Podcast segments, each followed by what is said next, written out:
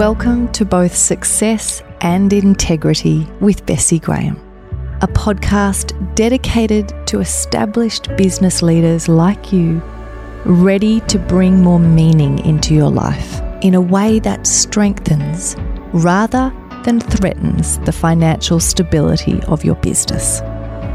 I'm your host, Bessie Graham.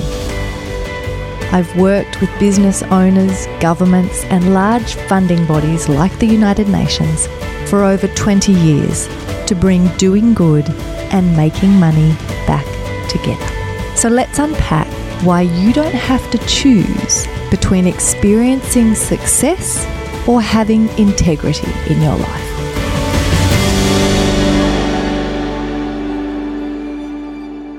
So our focus in the episode today is going to be around seeing what we as business leaders can learn from the places where commercial opportunity and sustainability converge.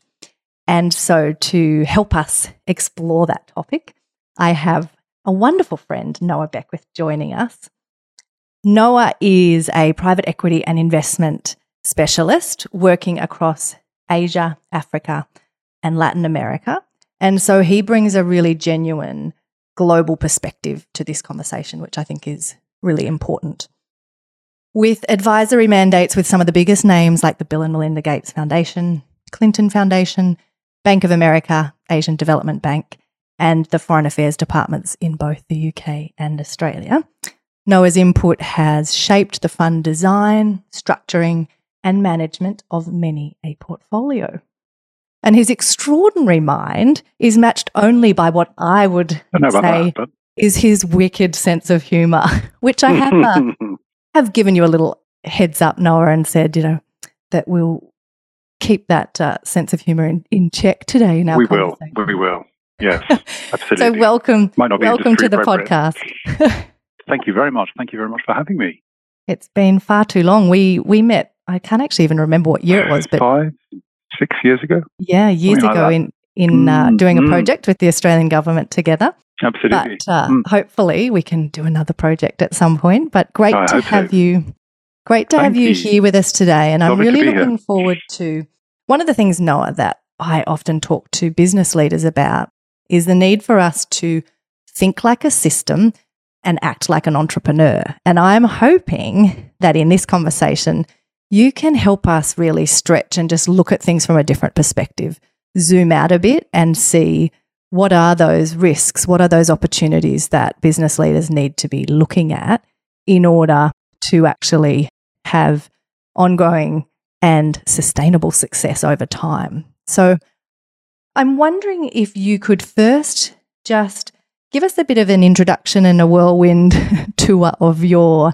experience in this place of where business and finance kind of intersect in that opportunity to actually do good and make money. To start to get specific in terms of the convergence between the sustainability side, and that word really takes hold, not that it didn't exist, but it really starts to take hold, um, I would say in the late nineties and early two thousands. Um, as the urgency of, you know, resource depletion and then environmental matters um, uh, comes to the fore, um, the convergence starts to come, I think, in this notion that um, solutions at scale, particularly, we can discuss other size solutions and other strategies, but solutions at scale should, and in, in, in the hands of some observers, must be um, pro- profitable and very profitable. Um, if they are going to obtain and continue to grow and indeed solve the the, the, the issues that they are um, that they're purporting to solve. But I think importantly, what has been mainstreamed is this notion that there is absolutely nothing wrong with, and indeed from a commercial and business D N A perspective, in many cases, um, if the if the sustainability angle is not embedded into, into woven into the um, the growth thesis and the commercial objective, then there's a there's a real problem, or there may be problems down the road. That's certainly where I sit on that spectrum of of of, of um, I would say orthodoxy around this issue. Yeah, and I think that's a really uh, important contextual piece to sort of frame that development over a significant period of decades mm, mm. of work that has been going on, which I think often in that commercial space or in with businesses, this notion of starting to consider things like E S G and different pressures or compliance requirements that are coming onto them is quite new. And one of the pieces that I'm keen for us to unpack a little bit today is the fact that we can, if we look at the historical aspects around some of these components related to the investment side and the types of due diligence that were done and the results that were achieved, we can learn lessons from that and now get ahead of it in terms of as, as businesses that if we just ignore all of that contextual piece, we, we miss a bunch of learnings. You mentioned an, an interesting piece there, which I think I have certainly seen a shift in the last few years around things that have historically been seen by business as an externality, not their problem, they don't need to consider it, are suddenly being seen very directly as the responsibility of a business. I'm wondering if you can talk to us a little bit about that and, and maybe give us some examples even of from the investment side, from those appetites you're seeing in different international markets, what are the pieces that now a business cannot see as an externality that they once could? I mean, again, if I can sort of zoom the lens out, and you, you started around, you know, the systemic piece, but but but um, I think zooming the lens lens out is important here insofar as um, framing that question and more broadly, you know, E S G. Um, Uh, very crudely into two buckets, if you like. So you've you've used words like like compliance and, and and externalities and responses to those externalities, and I think that's one large bucket, which is external pressure from all sorts of sources, in some cases internal, um, around behaviour, around the nature of inputs that go into outputs, the outcomes, and then the impacts on society, on the environment, et cetera, et cetera. And so we'll come back to that to name the second bucket. I think the second bucket is really around deliberate, um, intentional, um, either business model, models or policies within businesses to affect change. Um, and, and I think it is a really critical distinction because, you know, to be slightly cynical about it, so back to bucket one, there is a lot of frantic cleaning up, in some cases whitewashing, greenwashing, et cetera, that is very much a response to external external pressure. Um, you know, to some extent understandable, to some extent not exactly a you know a, a bad dynamic. By all means, let's you know stop dumping whatever into rivers or, or, or reduce our our emissions, et cetera, et cetera. There's the whole piece which we haven't even touched on about how you analyze that, measure it, report it, and so on. Um, but just to, again, sort of declare where I am on all of this. Um, what I would love to see, in addition to that long overdue clearing up piece and reactive business posture to this sort of pressure, is a more active piece, which then also, um, to my mind, really splits into three buckets, if I may. I mean, one is, you know, stopping doing certain certain things or withdrawing from certain things. So, you know, what's traditionally known in our sector as do no harm. The other is, if you like, cleaning house. Um, So it's, if you think of an organism or a cell and all of those cells around it, it's how, you know, you deal with your own organism and cells. So the workers, the conditions, and so on and so forth. And then around you, the supply chain, society, et cetera. Um, and, you know, that's what people crudely may refer to, to, you know, we've made certain E S G improvements and so on and so forth. The piece that, again, I must confess, you know, I'm most interested in are the active, um, policies, either in the sense of what the business is producing or the way in which it's engaging with suppliers or consumers or distributors or, or producers, bringing in um, uh, actors into those supply and value chains um, in a way that, that drives value. And I think that's where we are still struggling enormously to enlighten the business community that there is inherent commercial value in pursuing these strategies, as opposed to either bucket one of those two, which is the urgent cleanup. So There, I think there's still a lot of work to do. I mean, funnily enough, I was just with a, a financial institution in, in, in Geneva yesterday, you know, and it was a very sort of anodyne, um, we know this is sort of coming down the pike. We need to look at what we've done in the past and, you know, what we do about this. Well, you know, it's, it's very, very reactive, as opposed to a much more exciting conversation, which is what is our fi- what can our finance do in this realm and how can it, it put, put pain? Not because we want to be seen to be doing that. There is that piece. Fine, take the take the marketing position around it, but because there's value in it. That's yeah. the critical. Yeah, yeah, and I totally agree with you. And that shift is the piece that I am most interested in mm. business mm. leaders having, mm. which in my mind is really the mindset shift. So there's the piece that, as you said, a lot of people uh, have been talking about this for a long time, but around the impact measurement and management space. The Impact Management Project, now Impact Management Platform, their A B C model of that, you know, initially avoid harm, then how do you benefit stakeholders? How do you contribute to solutions? How do you move up that piece? And mm.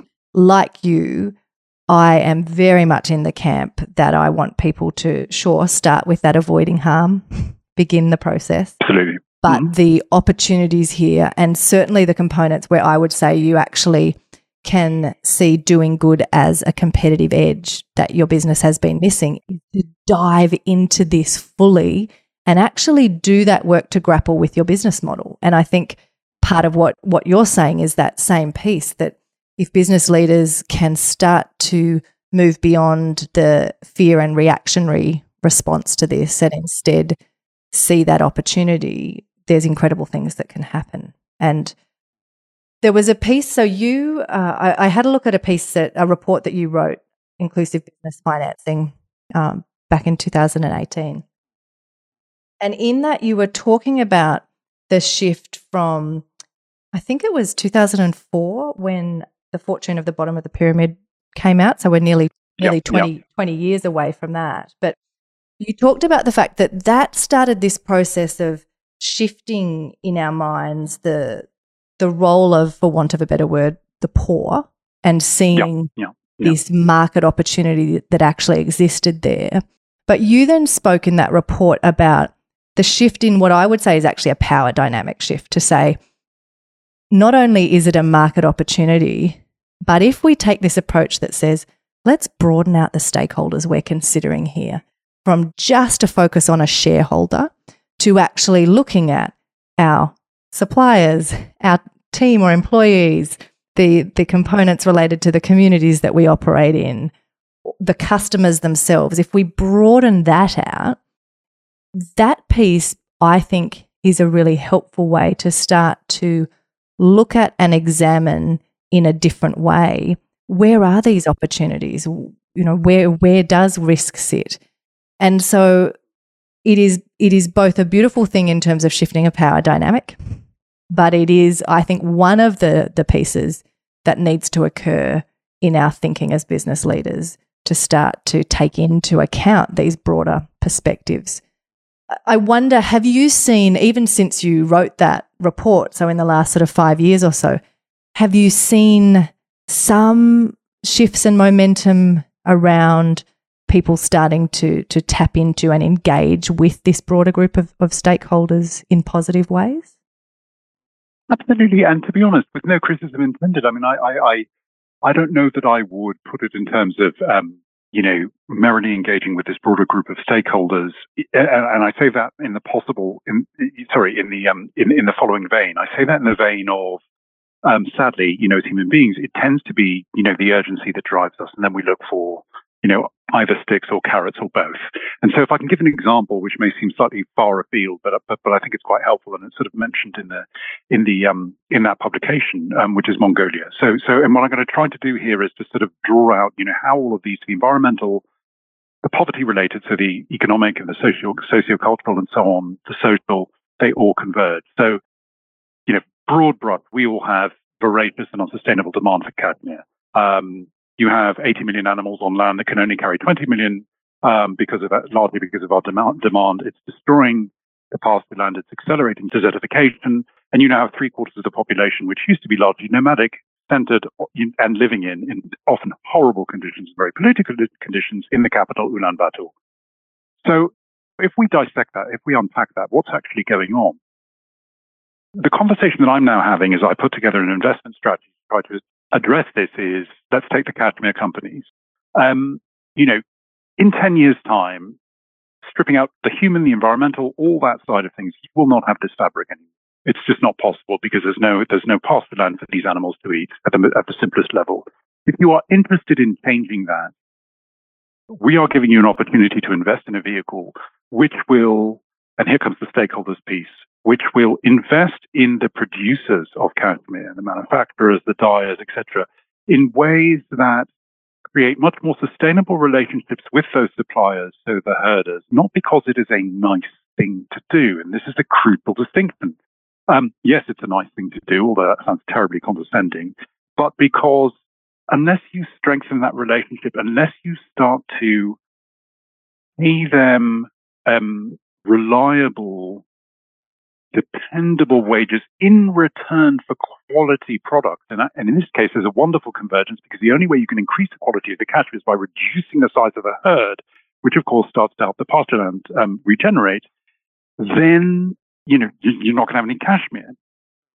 So that, to me, is a wonderful sort of convergence, and a sort of, a, you know, the light bulb goes off in their in their minds. Now, look, if Laura Piana and Prada and whatever want to take the publicity position in their shops as they're selling a two thousand pound jumper around, you know, this is the village that we're helping. You know, I've made peace with that. Some people find, you know, whatever. We we shouldn't waste time talking about it, but but that's how I think business can be very effectively engaged. It is in their interest. And, and there's a big distinction to be drawn between that and, you know, much scarier sticks like, you know, uh, um, fossil fuels industry, you can no longer exist. You know, that's a whole other discussion which I don't think you want to get into today. But, you know, I recognize that these are areas that are perhaps a little bit less black and white, emotive, and, and, and easier, as it were, to um, to perhaps think creatively about.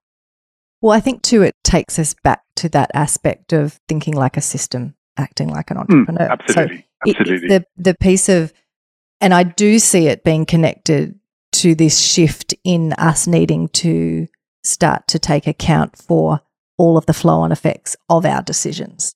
So that zooming out a bit and saying, ah.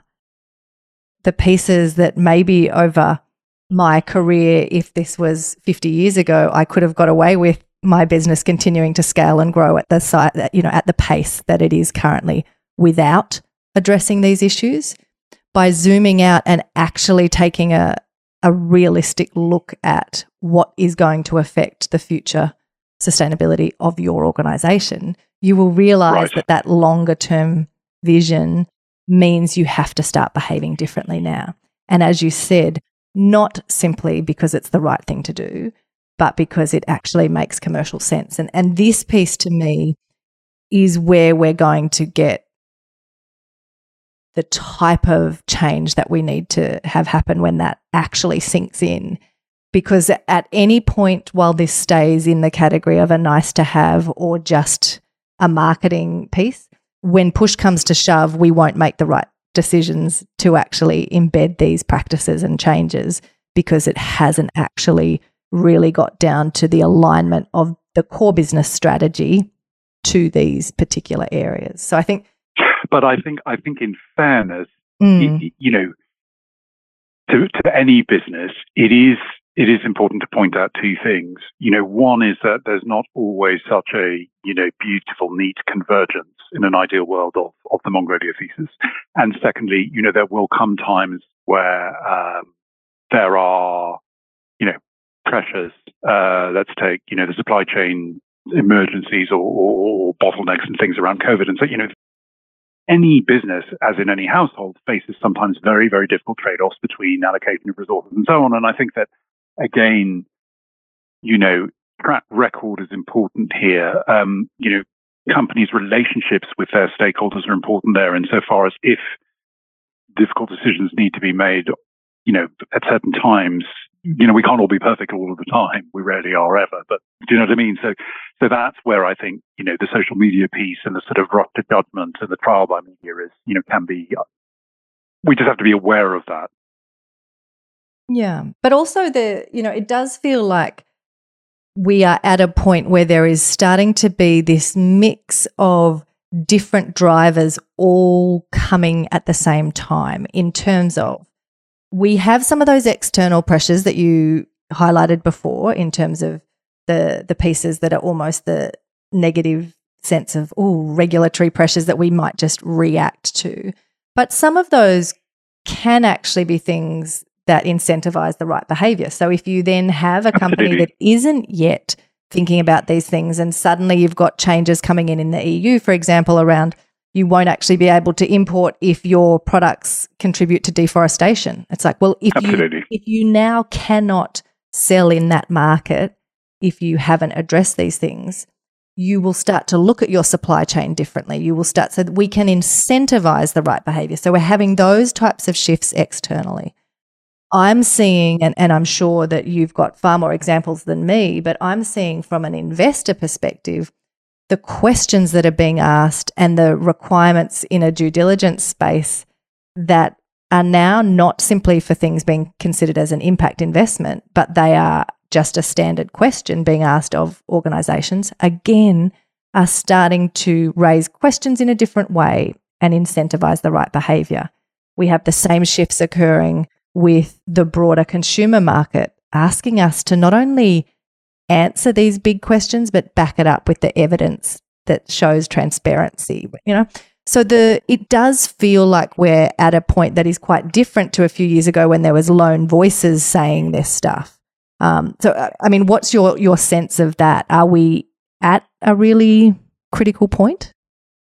I think we're at a critical point. I think there's a big distinction to be drawn between um, public companies and private companies. Um, and in fact, again, a conversation that I was just having yesterday with the sort of banking community in, in Geneva was around exactly this, that that as a as a as a shareholder of of whatever size, but you know, let's let's stick to sort of a minority size, even a significant minority stake, it can be very difficult to feel any direct relationship between these impulses that you might have sort of for and through and on behalf of um, you know, your participation in that company as a shareholder and, and what actually happens. Um, whereas in the private space, Um, you know, private equity, for example, or other forms of private investment, it's very, very different. And I think we still haven't cracked, you know, we have these beautiful phrases like shareholder activism and so on, but unless you happen to be an eighty percent stake, you know, shareholder in a company, you know, and I can really, you know, crack the whip. I think, I, I think that's really tough. And it so happens that some of the companies that we most need to, um, you know, to move the needle are very, very large public public companies. And depending on what country you're in, of course, that whole policy um, environment around, you know, be it subsidies or, or you know, favorable policy, you know, that's where it becomes really, really complicated. And, and to be honest, I don't think we know what to do about that yet. Um, I don't think we know how to deal with that. But systemically, yes, I mean, it feels as though something is slowly shifting. But it, it, I think it is true to say that it does still feel like it's shifting around that, um, no question, greater sense of responsibility and awareness that certain behaviors have to stop or, or certain investment activities have to stop, but more in the sense of, once I do that, I'll be okay. As opposed to, you know, I as a company, you know, the company will be okay. As opposed to, where are the value drivers here? And, and, and again, if I may, a slight sort of um, distraction.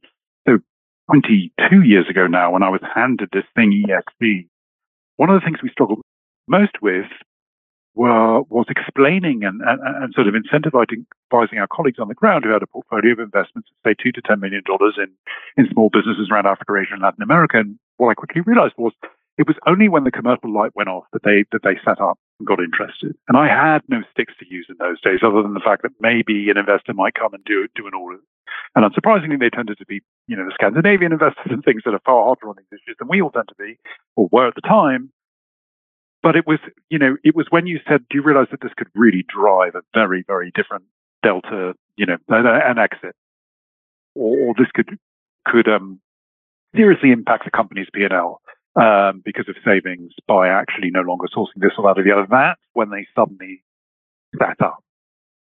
So I still believe, imperfect and messy and ugly as it may be, it's that commercial imperative that generally is the purest in that, you know, in, for want of a better word. Yeah, no, I, I agree. And, and I think part of the piece that I think many of us are, are trying to crack is how better to explain and position that competitive advantage that comes from having the genuine transition, you know, the the, the actual shift towards this being embedded in, in the core business. It, the other piece that I just want to pick up on, because you spoke about some of these challenges around, you know, massive organisations where they are publicly listed and there's less of that lever of an individual business leader or owner being able to completely change the the way that that company is operating.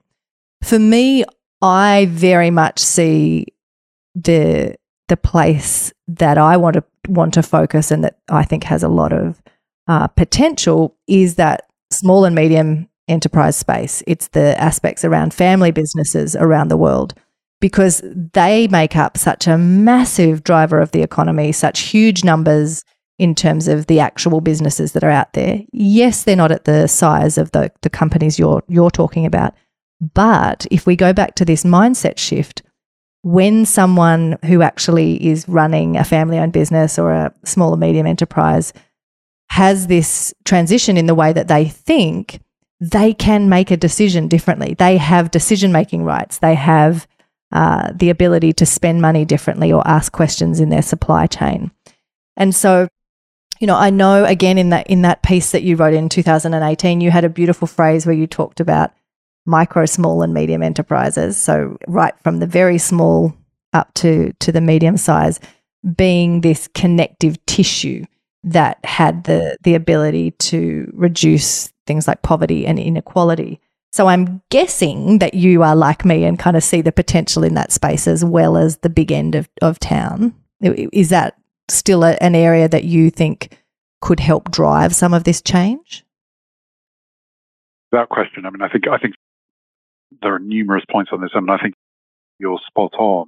Um, absolutely, without question, we can't think about this without addressing the S M E piece, where there's still, I think, a lot of thinking to do, and I think the development finance community did a very good job and then sort of retracted from it, but I hope is now re-entering is, you know, these M S M Es in many, many environments, be it, you know, Australia, U K, or, or, or Laos, you know, it is simply beyond your means. It's beyond your balance sheet to make all of the changes that that, that you might otherwise. And I think it's a very salutary lesson to, to, to recall. Again, when I had sort of E S G landed on my plate, and I, I did some fascinating um, um, training courses. There's a brilliant man from the International Labour Organization who basically said, you know, if I looked at my own organization, he was saying, let alone all of yours, you know, there are a hundred and I can't remember what the number was, but seventeen conventions. I can guarantee you that what we're doing right now probably offends several of them. Um, you know, to bring in a little bit of humour, an anecdote. We once had a um, a uh, evaluator come into um, to a, um, our fund in East Africa. This is when I was at a, at a place called Glorious Capital, um, and he went around sort of announcing. This man was from Finland, announcing in a very you know lovely, charming Scandinavian way that under I L O conventions, everyone was uh, entitled to housing and all of these things. And of course, the next day at the office there was a stampede of thousands of people expecting a house. Um, um, you know, because Because technically, when you look at those conventions, I mean, so, um, you know, I can't think of any company that lives up to that. But um, but the point being that um, the scale of change needed as you go down the curve of business size, um, as against the resources that are often available, you know, is an incredibly, incredibly tough one, let alone when you get to the individual, the smallholder, and so on. Yeah, absolutely. I'm wondering, you've used some great examples from a range of, of different countries. Are there particular regions or or places that you think are ahead of the curve that we almost should be looking to as signals of of what change is coming? So when we want to predict a little bit and anticipate change, which countries do you think are ahead in some of these areas? I mean, different countries and regions, um, different areas in which they're ahead. I have never been so sort of blown away by the intersection between technology and specifically um, fintech and addressing these issues is India um, and Sri Lanka, to a lesser extent, I suppose, um, Bangladesh. But the way in which technology is being applied, I mean, just to give you a tiny example, one lender that's using heat mapping to help drive customers, and they only work in slums, towards denser areas where they their kiosk may be able to sell more because there are more people sort of, you know, buying their lunch, for want of a better way of describing the meal there or whatever. Um, and cash collection, and, you know, it's very much a cash economy, you know, how they're dealing with cash and collection, getting cash into those people's hands. And I mean, just utterly extraordinary and risk assessment and analysis. Latin America to some extent as well on, on, on the fintech side.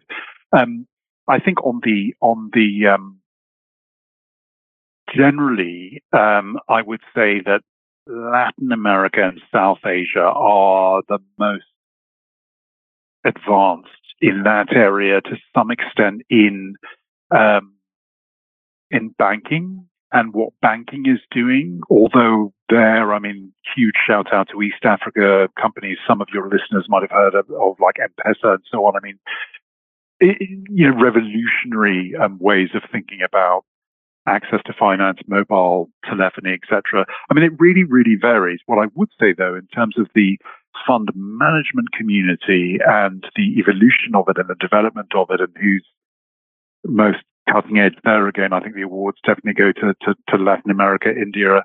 Um, China, curiously, is actually, this is strictly my, my, my opinion, quite quite far behind on that front. Southeast Asia is catching up. Um, But but yeah, those are the real um, the real areas of innovation. One thing that I also feel very strongly about, which is often a um, you know fairly painful message and it doesn't go down very well, is um, is that I think there are so many lessons to be applied, particularly from my, microfinance and inclusive finance, and and how that relates to agriculture, healthcare, et cetera, to countries especially like the United States and the emerging markets within the United States, if I could put it that way, Deep South, Appalachia. Um, the the uh, illegal migrant community and so on, parts of Europe and others. I think that's a very, very painful thing to hear, though. Um, well, but know, again, I think countries. If we can work through that discomfort, mm, the mm. the piece that is useful, and it's one of the reasons why I'm keen to to have your kind of global view of some of these things is, you use the word innovation, and obviously that word gets thrown around a lot by a lot of people who aren't actually being innovative. But in the context that that you were just uh, explaining it, one of the best ways that we can innovate and find genuine opportunities in the business space is to look elsewhere and see what they're doing and go, what could that look like in my particular business, or what could that look like in my region? And you've given us some some really great uh, examples there in a few different areas that are in places that, that, to be honest, often there is an arrogance about where we look for absolutely lessons. Absolutely. And we kind of go, oh, yes, so, you know, what's happening in Europe or what's happening in the U S? And, and, and the I love that the examples you've given and that the innovation that we could actually learn from mm. and that would help us. No, and, and just two examples, because I think examples help. I was once working on something um, on, you know, agriculture and agricultural value chains in in, in um, the Deep South in, in, in the United States and in Appalachia, which, for people who might not be aware, is a long sort of mountainous stretch. Um, the eastern United States, horribly, horribly poor, has been, you know, ever since really it was it was settled. Um, and two anecdotes. I mean, one where, you know, people know a little bit about the geography of the earth, where sort of Kentucky and Tennessee and so on um, meet a number of states. I think there's a bit of Virginia in there, you know, five and six hours along dreadfully underinvested, depending on the weather, muddy or snowy tracks to get your milk to a collection center. And this is no different to rural Cambodia. And then in the Deep South, you know, and, and, and equally, um, you know, worrying, if, if much more sort of painful example of an African-American farmer, um, sixty years old from a farming family, curiously had applied for a loan fifty times as a woman and African-American and had never quite managed to get a loan. You know, so, you know, unfortunately, these things happen all over the world. Now, what's going on in that, in, in that situation, if we dissect it a little bit further? Um, financial institutions are missing out on a huge opportunity if you want to just look at the commercial. Agriculture, agricultural efficiency, um, the ability to some of our earlier conversations about to bring in less damaging inputs, new, t- you know, the, the ability of that person and their family to get access to those things is all being subjugated to the very same access or affordability or discrimination or exclusion issues that we see all over the world. Um, and so, and so that's where I think, you know, the onus is always on us to look, you know, in every country, um, where these, where these unfortunate, um, um, dynamics obtain, because generally, no matter what the sociocultural dimension is, what they're doing is they're actually keeping us from opportunity and keeping us from greater efficiencies that can address particularly these, these environmental issues and social issues. So, yeah. Yeah, they're, they're deeply connected. And I think that is one of the pieces that as we start to realise that, oh, if we actually come at these things and think about how would we address that, it then creates this beautiful mutually reinforcing cycle that absolutely, absolutely. Improving those outcomes, we actually increase the financial s- sustainability of our actual operations of the core business. Like that, they are connected, which I think we so often yep. miss by, and, and we so often miss, and, and this is something that many people that you and I have worked with over decades now end up being the worst uh, contributors to, because they come in and have these purist, naive conversations that it's all about what people should be doing and doing it because it's the right thing to do. And they actually lose that audience because they have failed to to point out that this is a, a deeply nuanced and complex uh, conversation that is far more than just doing good from that selfless way.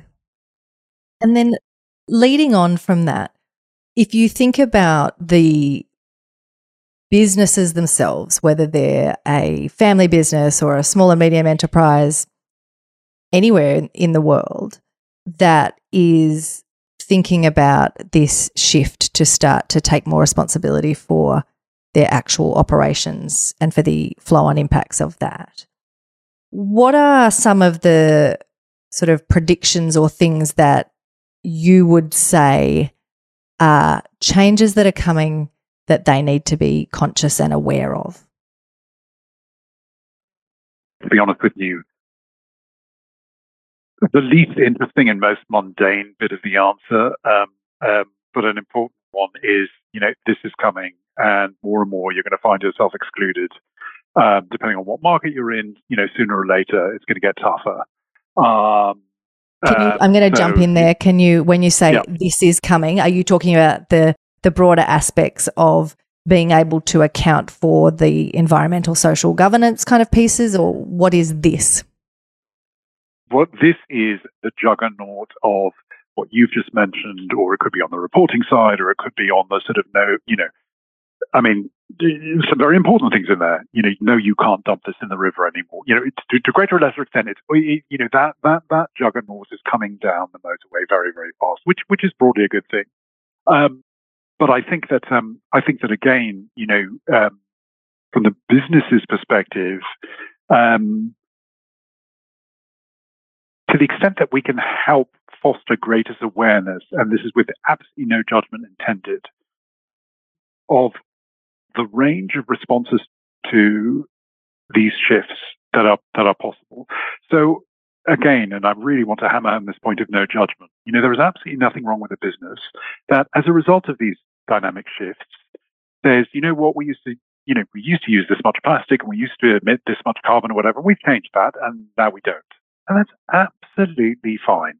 All the way through to this, to me, is just, you know, far more interesting. Um, businesses that either begin to see opportunity in or see new opportunities within Um, how they engage with their broader stakeholder community, suppliers, producers, et cetera, and so, you know, what they're making and who it's available to, you know, that sort of thing. As a, you know, so there's the exciting sort of opportunity bit, if you like, and then there's the probably less exciting, more kind of like school mistress type of, you know, this is, you know, you're going to have to do this homework whether you like it or not. Both are both are essential. Um, but I think, you know, one of the themes that's underlined our conversation is that we need to give them the tools and then often, in, in many cases, make the finance available. We could have a whole discussion about where that comes from and pay for it, but make the finance available to, to make those changes. If we are then going to shout and scream about the fact that, you know, unless we make these changes, the polar bears are going to die and, we're, you know, we're all going to die. You know, we can't have that dramatic bit without giving people the tools to do what they need to do. And that's that's no more urgent than it is in the in the emerging markets.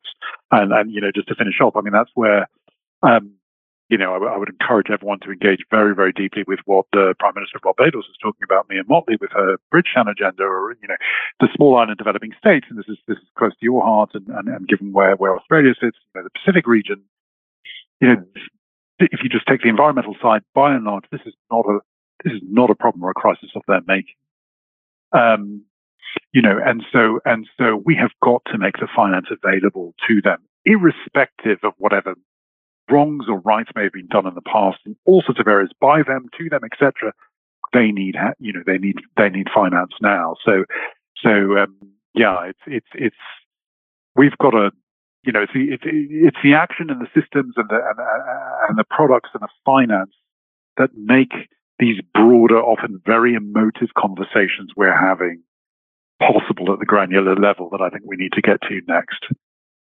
Yeah. And I think as people are, you know, we're thinking about these big topics that we've explored today, I think that aspect of, of reminding yourself that we're framing this in a big system, but that what we're asking you to do is then drill that down to the pieces that you actually have some influence and control over, because otherwise it is all too overwhelming and we will stay in situations where we'll say, well, that's nice, but until there is an external investor or funder who wants to pay for this, I'm not going to prioritise it. Or, you know, there's always an excuse for why we can't do something.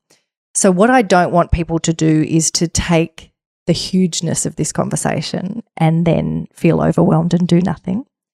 But remember that it is context that can now inform your decisions and actually set you up to run your business better moving forward. And part of the piece, Noah, that you've sort of just explained to us that I think is really useful is that if we think about how we might want to begin that journey, there are the components that really are about external pressures, the reacting or responding to the compliance and regulation that that is coming at us. And that can sit simply in that category of beginning by assessing what you're currently doing and working towards the avoid harm category. But the piece that I think both Noah and I are really hoping people are catching on to is that the opportunities, the pieces that will bring innovation, that will open up new markets and new ways to operate, that will genuinely position you to have that competitive advantage only come when you move beyond that surface level ticking of a box and you really shift into thinking differently about all of the ways that you're running your business, about whose position you take into account when you design something or when you uh, produce a new product. And so my hope is that as people listen to this and reflect on it, that part of what can become exciting is this genuinely moving away from a fear-based reaction to risk and into a genuine movement towards innovation and opportunity. Thank you so much, Noah. I really uh, appreciate it. Thank you for having me. I really, really enjoyed it. It's great, great to have such a, an international view. Again, I think so often the examples we hear and the voices uh, that are the loudest are not representative of what's happening in the world. So I'm really thankful for your, no, your time. Pleasure, pleasure, absolute pleasure. Thank you so much for having me. Thank you.